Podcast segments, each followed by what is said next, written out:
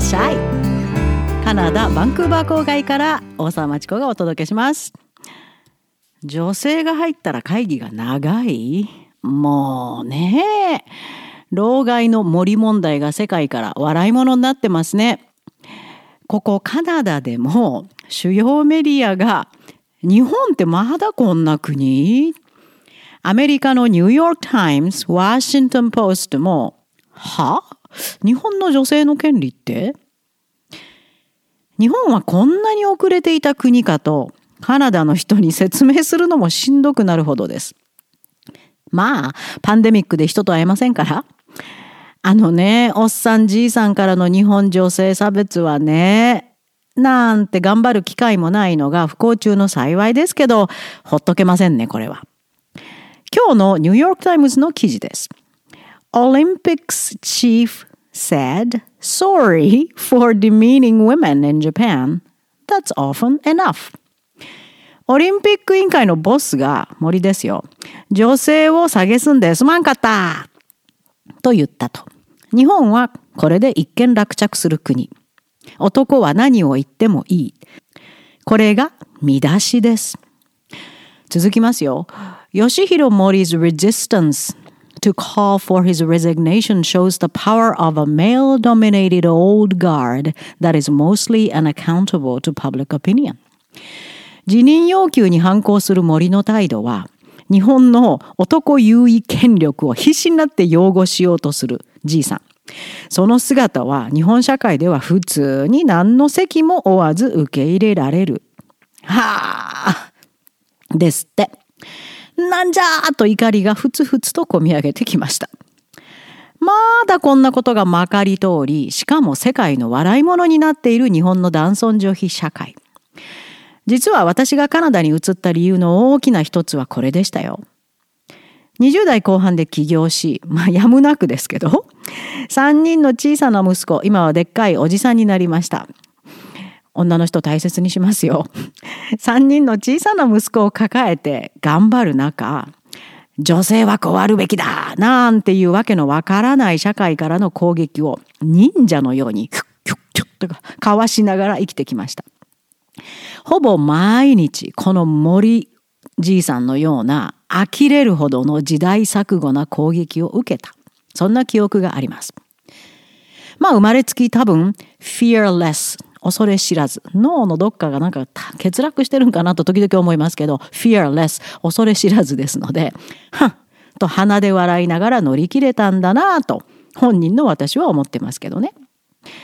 そして40年後日本は変わりそうもない。毎日戦うの疲れた。あんなおっさんじいさんと戦うためにエネルギー使うよりもっともっと自分のために使わなきゃ。女性としてではなくて、そんなカテゴリーで決めるんじゃなくて、人間として、一人の人間として生活できるカナダに、日本の女性蔑視男の真逆でもあるカナダ人パートナーと一緒に引っ越しました。楽ですよラララララーと解放されたような気分です。一人の人間として自由です。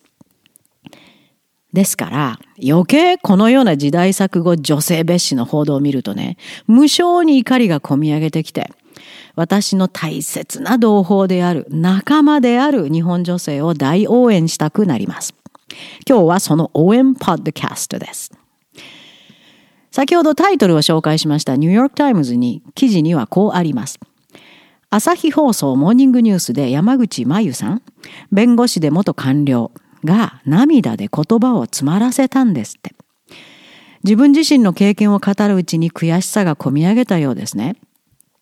会議などで男性と同じ時間の発言をすると、同じ時間使って発言すると、鬱陶しい女と言われて、男性と同じぐらいの声のボリュームで話すと、ヒステリーと言われたって。これは私にも日常茶飯事でしたよ。まだやってるんかと思いました。でも私の場合、その度に、はっって鼻で笑って全く気にも留めませんでした。フィアレスですから。私はあのアメリカの雑誌タイム誌の日本支社に勤めたことがあるんですが、そこでも日本人からの女性蔑視すごかったですよ。まあアメリカ人もね、あの当時は日本途上国でしたから、Hey baby とか声をかけてきました。全部無視しましたけどね。名前があるんだから名前呼べっていう感じで。そのタイム誌で日本人のボスからこんなことよく言われました。ボス、まあ一緒に働いてたのもあるけど、主に上司ですね。電話の対応が簡潔すぎるな。もっと色気を出してって。は？あなんでや？と思っただけで、それからはもちろん、もっともっと簡潔に話すようにしました。書く英語は的を得て簡潔だけど可愛くないねって。また、日本人は簡潔が嫌いらしいですね。カナダの大学ではもっと簡潔に be more concise って毎日言われましたけど、まあ、でもこれを言われた時、アホ臭くてやめたくなりましたけど、まあそうはいきません。私が引いてどうするって。負けてどうするって。で、その後も頑張って超簡潔な英語を書き続けました。起業してからは、やむなくですよ。母親のくせに子供の面倒も見ず仕事してるって、え、何が悪いの？と思いましたけど、今度は同じ女性から攻撃。案外女性の敵は女性なんですよね、日本ね。母親の定義間違っとるぞって完全に無視しました。母親のくせにってどういうことよ？あなたの母親の定義って何？って思いましたね。私のと違う。ただ、敵はできましたけどね。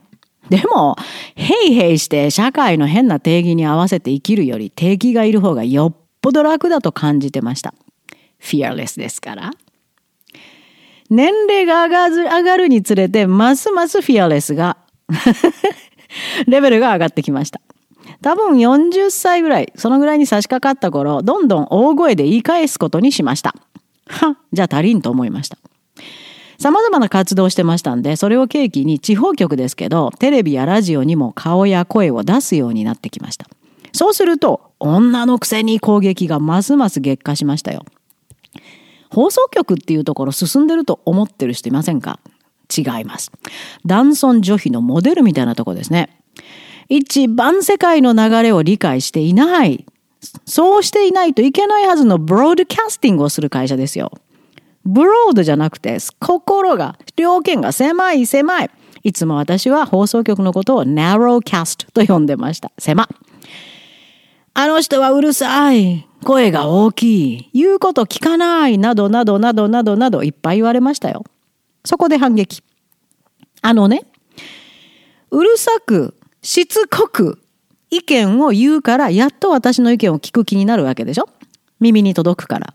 それをおとなしくして静かな声で話してたら、あなた聞く耳持たないですよね。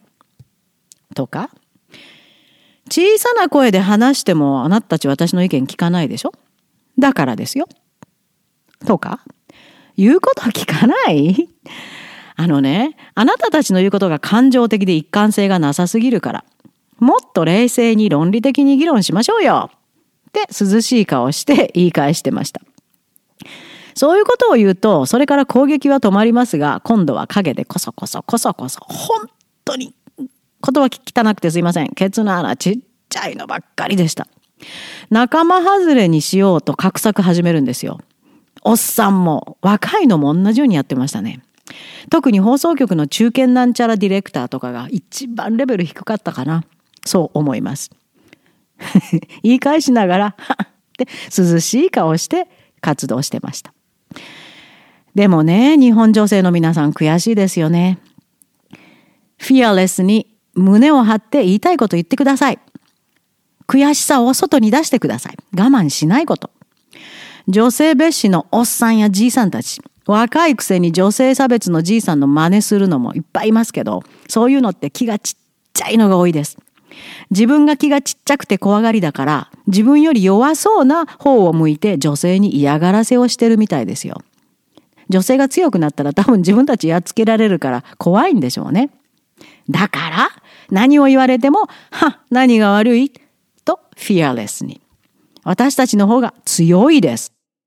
あんな女性蔑視のおっさん、じいさん、若いのより。